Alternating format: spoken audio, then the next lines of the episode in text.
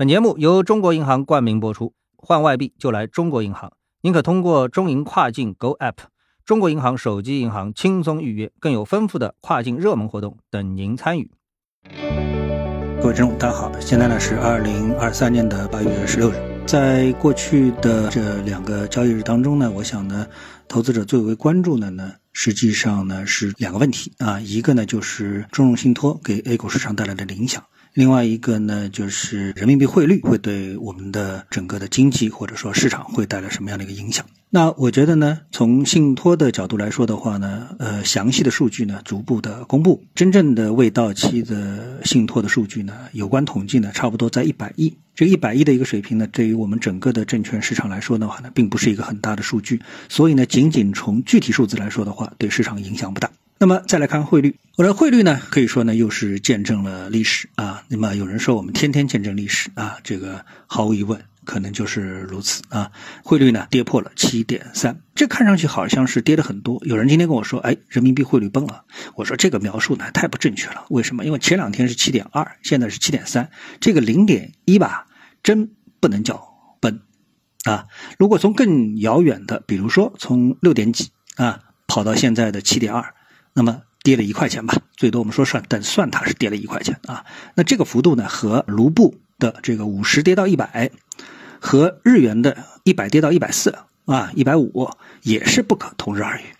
啊。所以呢，这个人民币汇率啊，虽然短期看哎好像跌得很厉害啊，其实呢也倒真没跌多少。那么我们说一个这个汇率的一个大背景，就是如何来评判这个汇率。其实汇率呢，它的背后呢，主要的呢就是两个重要的方面。一个呢是利率，还有一个呢就是经济。那么我们在过去做外汇的时候啊，交易外汇的时候，特别是什么交易这个交叉汇率的时候啊，什么叫交叉汇率呢？比如说欧元和这个英镑，那么都是以美元计息的，就是计算价格的，所以呢这些呢都称之为非美货币。那么美元用什么计呢？美元没什么东西来计算美元的啊，虽然有美元的一个指数，但是呢它也要跟其他的货币相比较，比如说哎跟欧元比它是涨了还是跌了，跟澳元比涨了还是跌了啊，所以呢这个美元呢就相当于是一个基础的标价货币啊。比如说我们出去买菜，这菜啊肉啊都是用这个人民币来标价，对吧？那么全世界的黄金啊石油啊还有其他的一些国家的汇率全都是用美元来标价的，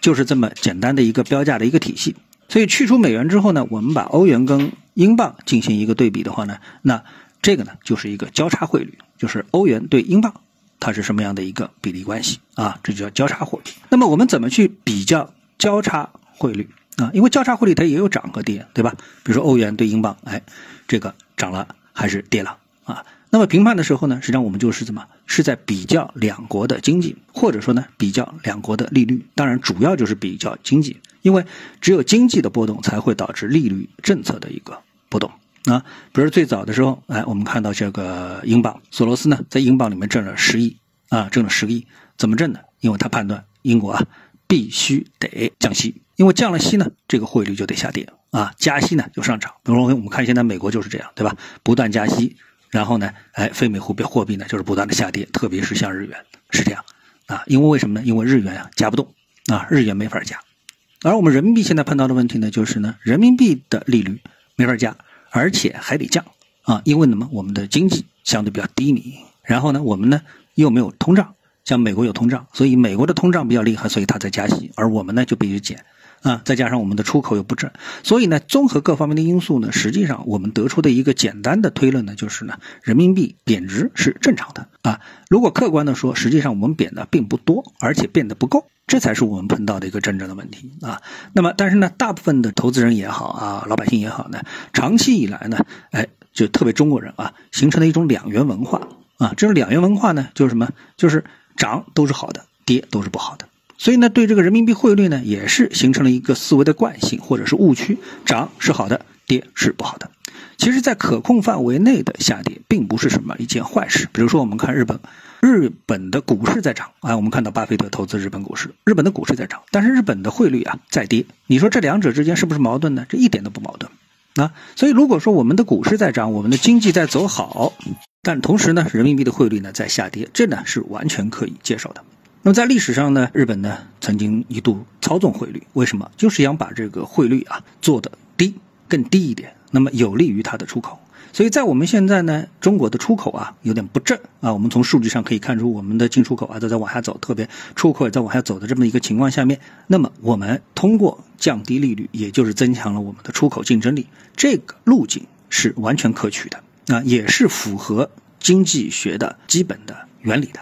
所以呢，我们对人民币汇率的可控的贬值应该不要过于的激动啊。当然就是因为我们的这个整个的中国啊，这么长时间的改革开放啊，我们的老百姓呢对于汇率已经非常敏感，因为汇率啊直接牵扯到你买这个进口产品啊，包括这个出国旅游啊，然后求学啊等等啊，各方面就是汇率啊还是非常的这个敏感。所以呢，一旦的出现人民币的一个贬值，对于你个人去计算自己的资产的时候啊，你会下意识的进行一个计算，那这个呢就会形成一定的这个心理压力啊。比如说我现在手里人民币持有的比例相当高，人民币资产啊持有的比例相当高，如果人民币汇率贬值，那对我的整个的财富就是成一个负面的影响啊。如果说有的人啊经过这么长时间的一个腾挪啊，说我的美元资产的占比比较高，那这个人民币汇率的下跌，他可能就会觉得不错啊，我的这个整体资产啊是增加了，这个就是不同的一个计算方式。好，那我们今天呢就把汇率跟大家再聊一聊啊。就目前而言，我们说这个汇率啊并不是波动特别的超预期。好，谢谢各位收听，我们下次的节目时间再见。